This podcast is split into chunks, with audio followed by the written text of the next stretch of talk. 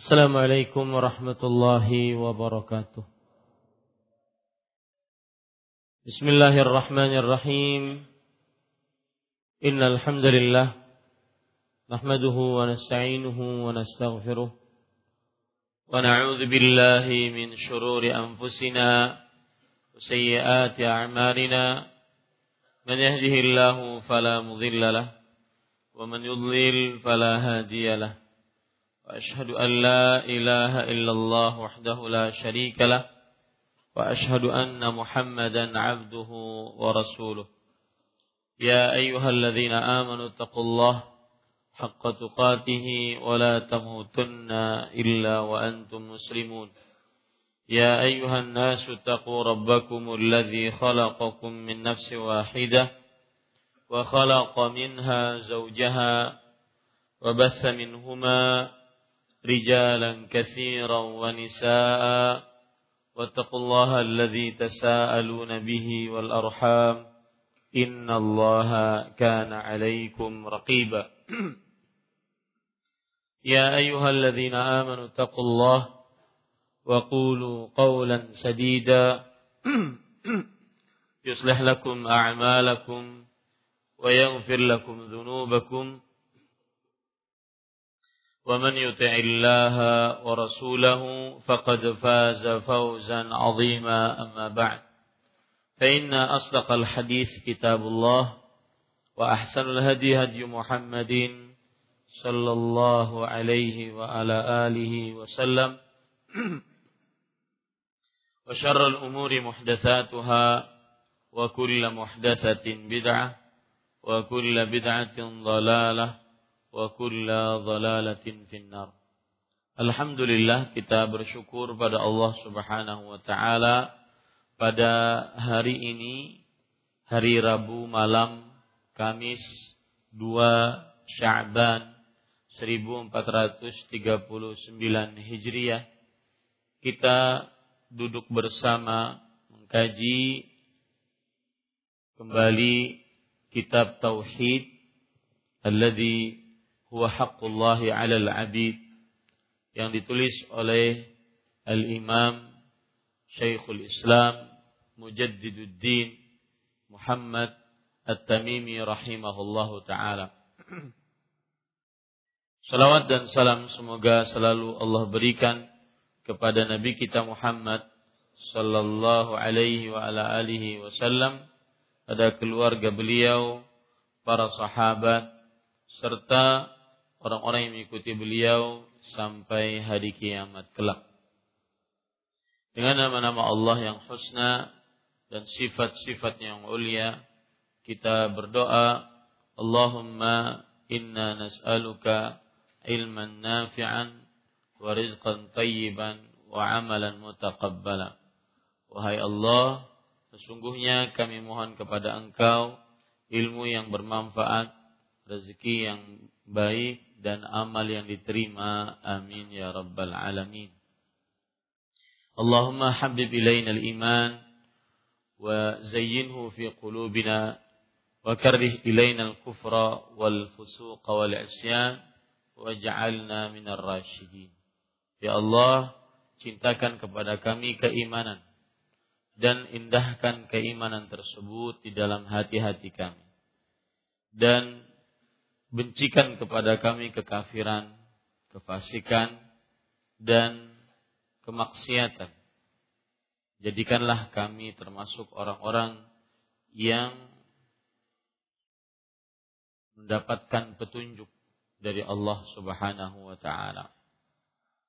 Para ikhwah yang dirahmati oleh Allah Subhanahu wa taala, pada kesempatan kali ini kita akan membahas tentang bab yang terbaru yaitu bab yang ke-58.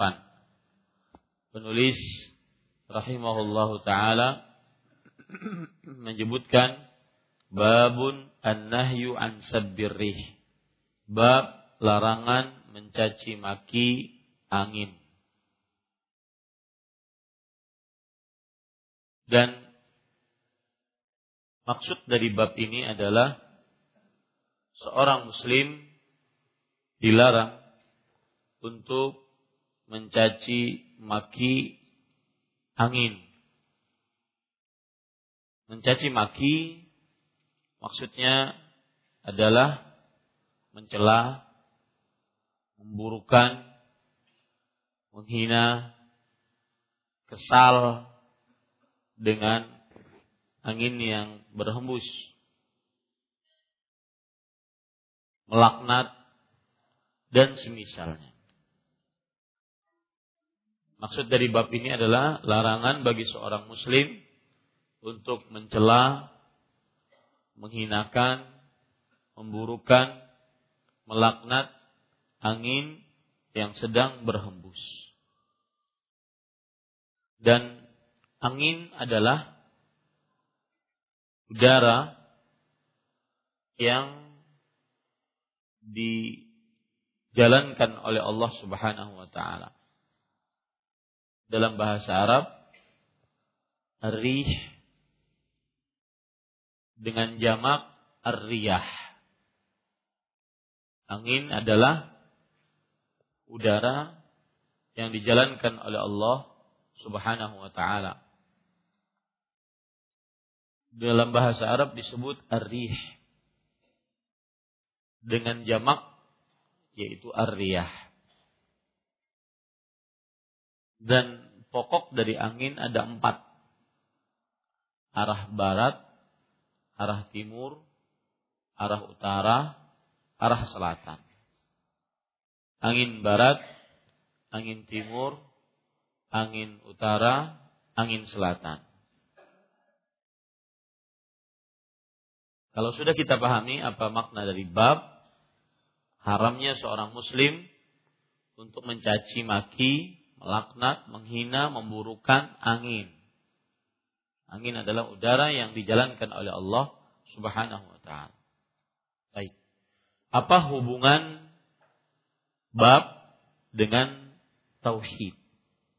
Dengan akidah tauhid.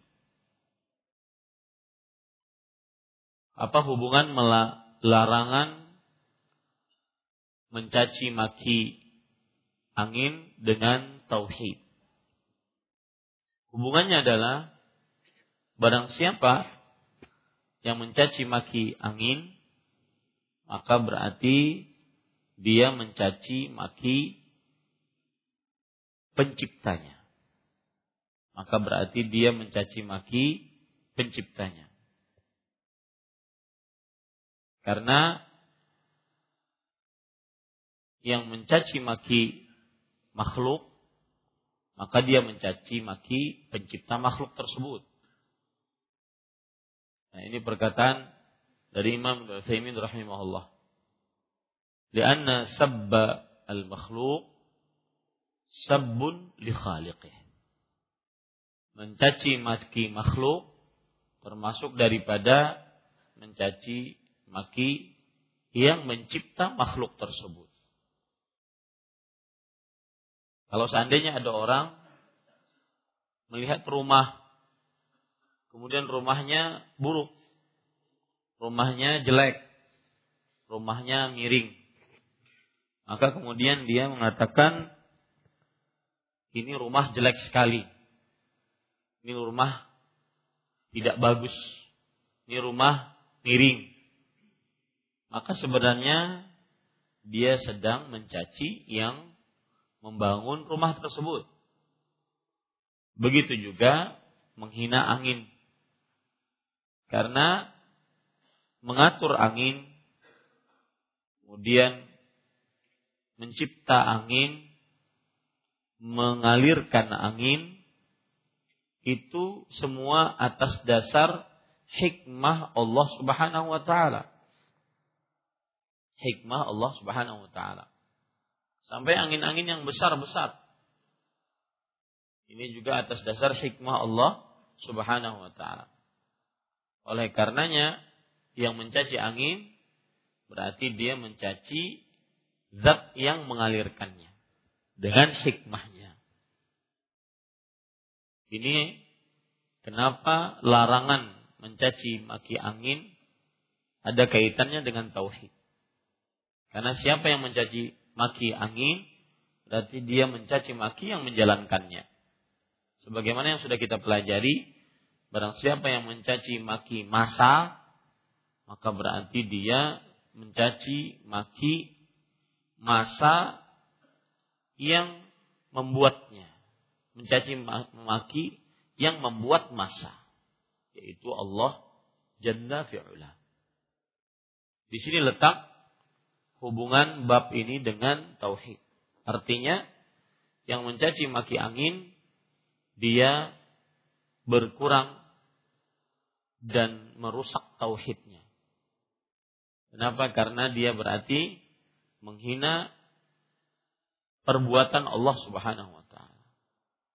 Dia berarti mencela perbuatan Allah Subhanahu wa taala yang penuh dengan hikmah. Allah mau jalankan angin tersebut ke utara itu dengan hikmah Allah. Allah mau jalankan angin tersebut ke selatan dengan hikmah Allah Jalla fi'ala. Baik. Kemudian para ikhwan yang dirahmati oleh Allah Subhanahu wa taala kita bahas uh, hadis yang dibawakan oleh penulis.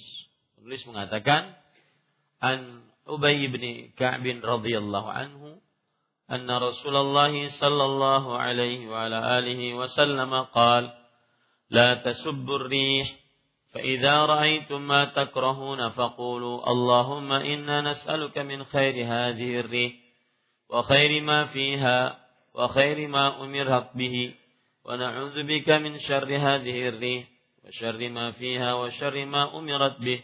صححه الترمذي. Diriwayatkan dari Ubay bin Ka'ab. Ubay bin Ka'ab bin Qais Al-Ansari. Ubay bin Ka'ab bin Qais Al-Ansari. Beliau disebut oleh para ulama seperti Imam Az-Zahabi di dalam kitab Syiar Alam Nubala Sayyidul Qurra pemimpinnya ahli baca Al-Qur'an. Syahida Al-Aqabah beliau ikut perang ikut perjanjian Aqabah. Atau yang disebut dengan ikut bayat Aqabah. Aqabah pertama dan Aqabah kedua. Yang mana beliau dari kaum Ansar dari kota Madinah. Kemudian beliau mengikuti bayat Aqabah yaitu masuk Islam yang pertama. Yang ke yang berupa enam orang kemudian tahun berikutnya berupa sekian orang dari orang-orang yang mengikuti bayat Aqabah yang kedua. Kemudian beliau juga mengikuti peperangan Badar dan seluruh peperangan Nabi Muhammad sallallahu alaihi wasallam. Ada yang mengatakan bahwa beliau wafat di kekhalifahan Umar bin Khattab radhiyallahu an. Ada yang mengatakan bahwa beliau wafat di kekhalifahan Utsman bin Affan. Yaitu pada tahun 30 Hijriah. Pada tahun 30 Hijriah. Diriwayatkan dari Ubay bin Ka'ab radhiyallahu anhu bahwa Rasulullah sallallahu alaihi wasallam bersabda, "Janganlah kalian mencaci maki angin." Para yang dirahmati oleh Allah, kata-kata janganlah di sini maksudnya adalah uh, lam nahiyah. Lam untuk larangan. dan lam nahiyah asal hukumnya menunjukkan kepada keharaman. Karena semua larangan asal hukumnya menunjukkan kepada keharaman. Kemudian janganlah kalian mencaci maki angin. Kita sudah sebutkan tadi sebab kenapa dilarang mencaci maki angin. Karena siapa yang mencaci maki angin, maka berarti dia mencaci maki yang menciptakan, mengatur, menjalankan angin tersebut, yaitu Allah Subhanahu wa taala. Karena yang mengadakan angin adalah Allah. Yang menciptakan angin adalah Allah. Yang memerintahkan angin adalah Allah. Ya. Maka barang siapa yang mencelanya, mencaci makinya, maka berarti dia mencaci maki sang pelakunya. Sang pelakunya. Pada apa yang dirahmati oleh Allah Subhanahu wa taala, kemudian Rasulullah SAW bersabda, apabila kalian melihat sesuatu yang tidak menyenangkan, maka berdoalah. Ini menunjukkan bahwa angin itu bermacam-macam. Ada angin yang semilir, ada angin yang kencang, ada angin yang membinasakan. Maka apabila kita melihat sesuatu angin yang kira-kira mendatangkan mara bahaya. Dan di zaman sekarang ini di sosial media yang begitu canggih ini kita akhirnya dapat berita oh ada angin kencang di daerah fulan. Oh ada angin kencang yang mencabut pohon.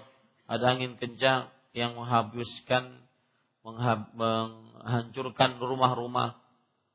Maka apabila kita melihat hal tersebut maka jangan dicela jangan dicaci maki tetapi berdoalah Berdoanya yaitu Allahumma Allahumma yang artinya ya Allah. Asal Allahumma artinya eh, dalam bahasa Arab artinya ya Allah. Ya-nya dihilangkan kemudian diganti menjadi mim. Allahumma. Ya. Maknanya yaitu ya Allah.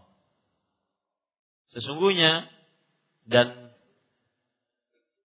doa-doa yang keluar dalam hadis-hadis Rasul Shallallahu Alaihi Wasallam kebanyakan diawali dengan Allahumma. Sedangkan doa-doa yang ada dalam Al-Quran kebanyakan dengan Rabbana. Salah satu sebabnya adalah Allahumma Rasulullah Shallallahu Alaihi Wasallam sering memakainya dikarenakan beliau adalah hamba Allah. Dikarenakan beliau adalah hamba Allah. Jadi ketika mengucapkan ya Allah, maksudnya adalah memanggil Allah yang paling berhak diibadahi dari seorang makhluk, seorang hambanya. Sedangkan di dalam Al-Quran, redaksi-redaksi doa sering memakai dengan Rabbana. Disebabkan karena Al-Quran adalah firman Allah. Dan firman Allah adalah sifat Allah. Dan sifat Allah bukan makhluk. Sifat Allah bukan makhluk. Makanya sering memakai kata-kata Rabbana. Menunjukkan kepada Allah yang maha kuasa, maha pencipta, maha pengatur. Rabbana. Ini rahasia kenapa doa-doa Nabi Muhammad Wasallam menunjukkan eh, sering memakai kata Allahumma. Sedangkan doa-doa dalam Al-Quran sering memakai Rabbana. Jawabannya tadi karena Nabi Muhammad SAW adalah makhluk dan perkataan beliau adalah makhluk dan makhluk beribadah kepada Allah Subhanahu wa taala, mengabdikan diri kepada Allah, beruluhiyah kepada Allah. Makanya memakai kata-kata Allahumma. Sedangkan di dalam Al-Qur'an memakai kata-kata Rabbana. Rabbana karena Al-Qur'an adalah kalamullah sifat Allah Subhanahu wa taala dan sifat Allah bukan makhluk. Maka wajar di dalam Al-Qur'an menggunakan penggunaan kebesaran Allah Subhanahu wa taala itu Rabbana. Baik. Ya Allah sesungguhnya kami memohon kepadamu dari kebaikan angin ini. Maksudnya, pada apa yang dirahmati oleh Allah, ini menunjukkan bahwa angin ada yang baik, ada yang buruk. Ada yang kadang-kadang dia sebagai angin jenis-jenis angin itu apa? Angin yang mencabut pohon. Hah? Angin topan. Ya, angin puting beliung. Angin macam-macam. Ada angin yang baik, ada angin yang buruk. Ya. Maka ini yang disebut angin ada yang menghancurkan rumah, angin ada yang memisahkan antara lautan, angin, ada yang menahan sungai. Ini menunjukkan bahwa ada angin yang baik, ada angin yang buruk. Makanya di sini beliau mengatakan sesungguhnya kami mohon kepadamu dari kebaikan angin ini. Karena angin ada yang baik, ada angin yang buruk. Kebaikan apa yang terkandung di dalamnya. Memohon juga kebaikan apa yang terkandung di dalamnya. Seperti misalkan salah satu fungsi angin adalah mengawinkan sari-sari dari e, buah atau bunga. Ini fungsi dari angin yang baik. Itu yang dimaksud dengan dan memohon kebaikan apa yang terkandung di dalamnya. Kebaikan yang terkandung di dalam angin tersebut. Kemudian juga angin salah satunya adalah membawa angin-angin yang wangi ya dari satu tempat ke tempat yang lain. Ini juga kebaikan apa yang terkandung di dalam angin tersebut. Kemudian dan kebaikan apa yang diperintahkan kepadanya. Misalkan kita juga memohon kebaikan dari angin dan apa yang diperintahkan kepada angin tersebut. Seperti misalkan menjalankan awan, ya. Nah, kita meminta kebaikan dari apa yang diperintahkan oleh Allah kepada angin tersebut. Ini yang dimaksud dari doa tersebut. Dan kami berlindung darimu kepadamu dari keburukan angin ini. Angin sendiri mempunyai keburukan seperti mencabut pohon, kemudian menghancurkan rumah, menghancurkan tanaman dan semisalnya. Dan keburukan apa yang terkandung di dalamnya. Keburukan yang terkandung di dalamnya adalah hal-hal yang buruk seperti wabah penyakit gara-gara angin. Kemudian seperti kotoran-kotoran e, hama-hama bagi pertanian gara-gara angin. Nah, ini yang dimaksud dengan berlindung dari keburukan apa yang terkandung di dalam angin tersebut. Dan keburukan apa yang diperintahkan kepadanya. Allah memerintahkan angin dan kita berlindung kepada Allah dari keburukan apa yang diperintahkan oleh Allah terhadap angin tersebut. Seperti penghancuran, seperti juga pembinasaan sebagaimana disebutkan oleh Allah dalam surat Al-Ahqaf ayat 25 tudammiru kulla syai' bi amri rabbiha fa asbahu la yura illa masakinu. Artinya angin menghancurkan segala sesuatu dengan perintah Allah Subhanahu wa taala. Nah, ini kita berlindung dari keburukan yang diperintahkan oleh Allah kepada angin tersebut. Kemudian pada ikhwan yang dirahmati oleh Allah Subhanahu wa taala, hadis ini sahih menurut At-Tirmidzi. Intinya para ikhwah yang dirahmati oleh Allah Subhanahu wa taala, kita di dalam bab ini diharamkan untuk mencela angin. Dari dua sisi. Yang pertama, karena angin yang mengatur dan menciptanya adalah Allah. Siapa yang mencela, mencaci maki angin berarti mencaci maki Allah yang menciptakan, yang mengatur dan yang menjalankannya. Yang kedua, dan ini penting, ini yang berkaitan dengan bab selanjutnya. Yang kedua, dilarang mencaci maki angin karena berkaitan dengan hikmah Allah. Berkaitan dengan hikmah Allah. Bahwasanya angin dia berjalan ke kanan, eh, ke utara, atau dia bergerak ke selatan, atau dia bergerak ke arah barat, ke arah timur, barat daya, barat e, timur dan semisalnya itu dengan hikmah Allah. Berarti siapa yang mencela angin, mencaci maki angin, maka dia berarti mencaci maki hikmah Allah dalam penciptaannya. Dan ini ada hubungannya dengan bab yang ke-59.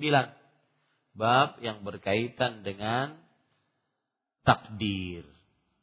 Bab yang berkaitan dengan apa? Dengan takdir. Salah satu yang dibincangkan di dalam perkara takdir adalah kelompok-kelompok yang menyimpang di dalam masalah takdir dalam perkara yang berkaitan dengan hikmah Allah Subhanahu wa taala. Ya, yang berkaitan dengan hikmah Allah Subhanahu wa taala. Baik. Para ikhwan yang dirahmati oleh Allah Subhanahu wa taala, kita baca kandungan bab ini. Penulis mengatakan An-nahyu an. Larangan dilarang mencaci maki angin. Larangan di sini adalah menunjukkan kepada keharaman. Karena barang siapa yang mencaci maki angin berarti dia telah mencaci maki siapa yang menciptakannya, siapa yang mengalirkannya, siapa yang mengadakannya. Dua. Al-irsyad ilal kalamin nafi' idza ra'al insanu ma yakrah. Yaitu doa yang diajarkan oleh Rasulullah sallallahu alaihi wasallam apabila melihat sesuatu yang tidak menyenangkan ketika angin sedang bertiup. Maksudnya adalah seorang ketika melihat angin yang sedang bertiup dengan kencang, maka dia ucapkan dengan ucapan yang baik.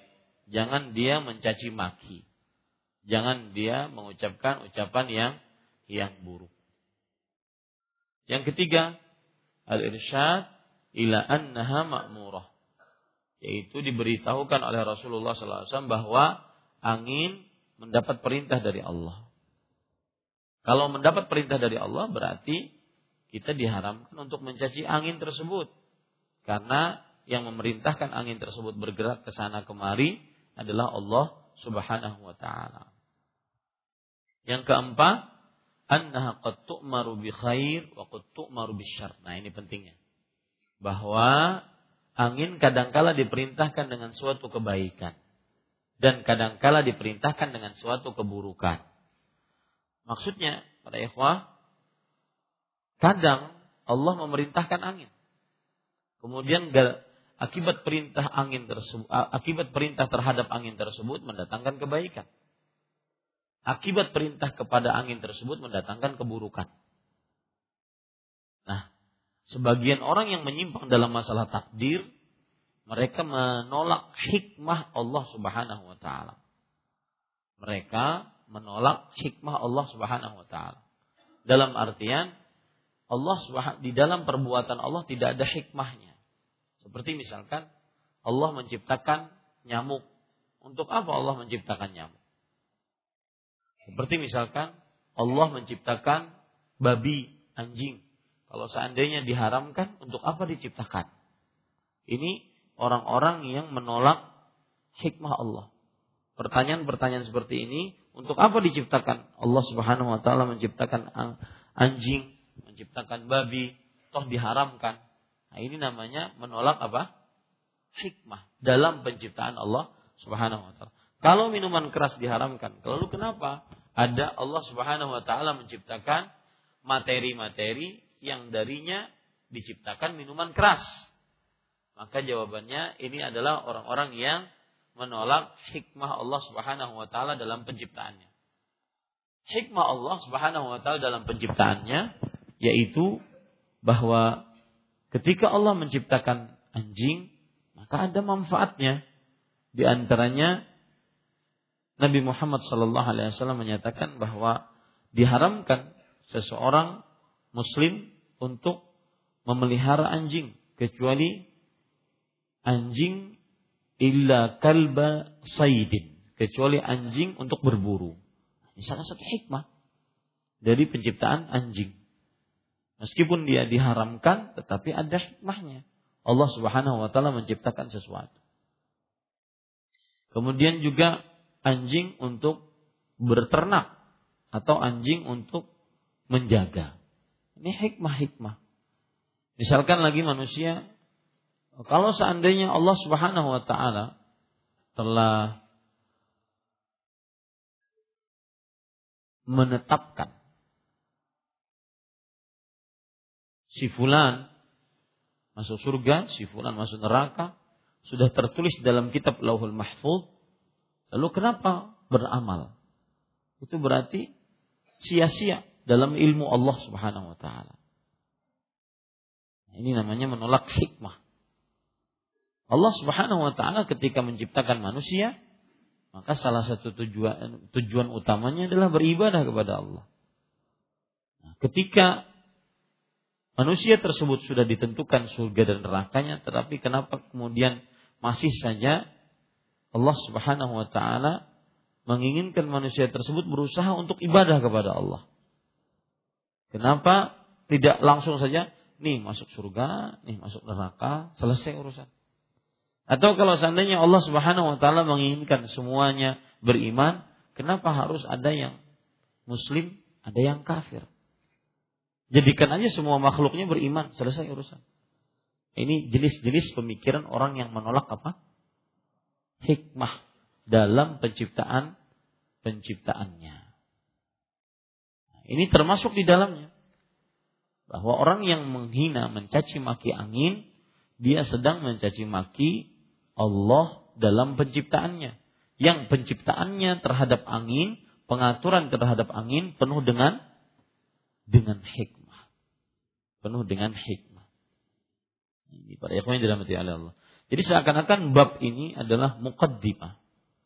Pendahuluan bab ke-58 ini pendahuluan dalam perkara takdir yang akan dipelajari pada bab yang ke-59. Ya, pada bab yang ke-59. Dan bab 59, bab ke-60 itu sama. Permasalahan yang berkaitan dengan takdir. Oleh karenanya saya tidak masuk ke dalamnya. Insya Allah Taala pada e, pertemuan yang akan datang kita akan membicarakan bab yang ke-59 dan bab yang ke-60. Sesudah azan saya akan membicarakan tentang bulan Sya'ban. Insyaallah dan hal-hal yang berkaitan dengannya. Wallahu alam. Dan saya berharap ini masih tanggal 18 April masih 2 Sya'ban maka kita masih mempunyai waktu sebelum masuk bulan Ramadan sekitar tiga kali pertemuan lagi. Dan insya Allah Taala ketika kita membicarakan tentang masalah takdir, saya akan membicarakan masalah takdir dengan agak mendetil. Mudah-mudahan Allah menolong. Saya akan banyak menggambar tentang takdir tersebut, maka diharapkan jangan sampai ada yang absen. Sehingga tidak ada yang keliru lagi dalam masalah takdir. Saya ulangi, masih ada tiga pertemuan, bab yang ke-59 dan 60 yang berkaitan dengan takdir. Dan takdir ini nanti saya akan menjelaskan lebih detail, terutama ada bagan-bagan yang akan saya gambar sehingga kita lebih memahami tentang takdir. Sehingga tidak ada lagi yang ke, yang keliru dalam masalah takdir. Bahkan sebagian penceramah keliru dalam masalah takdir. Gara-gara dia tidak mempunyai dasar dalam masalah takdir. Sampai kekeliruannya dalam tahap menolak takdir. Dan menolak takdir itu bermacam-macam. Salah satu kekeliruan menolak takdir adalah menolak al-ilmu sabiq. Ilmu yang terdahulu. Artinya, sebagian orang yang tidak paham tentang takdir bahkan sampai zaman sekarang mereka beranggapan bahwasanya Allah Subhanahu wa taala tidak mengilmui apa yang terjadi pada makhluk sampai takdir itu terjadi. Saya mengangkat ini Allah tidak mengetahuinya sampai saya mengangkatnya. Dalam artian mereka beranggapan bahwa takdir itu terjadi tiba-tiba. Dan ini adalah pemikiran orang-orang yang menolak takdir di zaman para sahabat.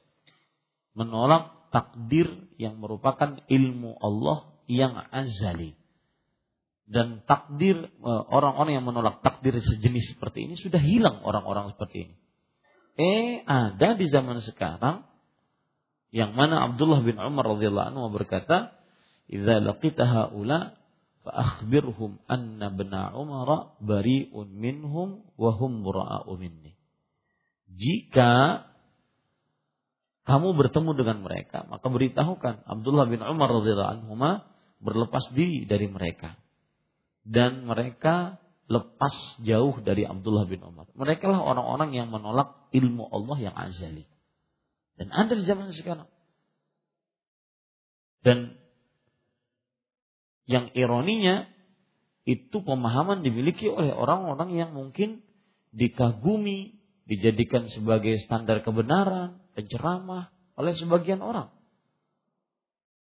Ya, menolak bahwasanya ini tidak Allah tidak mengetahui apa pun yang terjadi setelah itu terjadi. Ini keliru besar. Ini menolak ilmu Allah yang azali.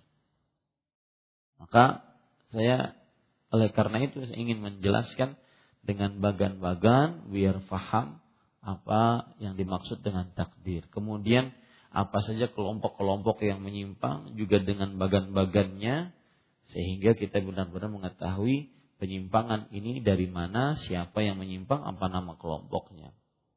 Dan itu akan memudahkan kita memahami takdir.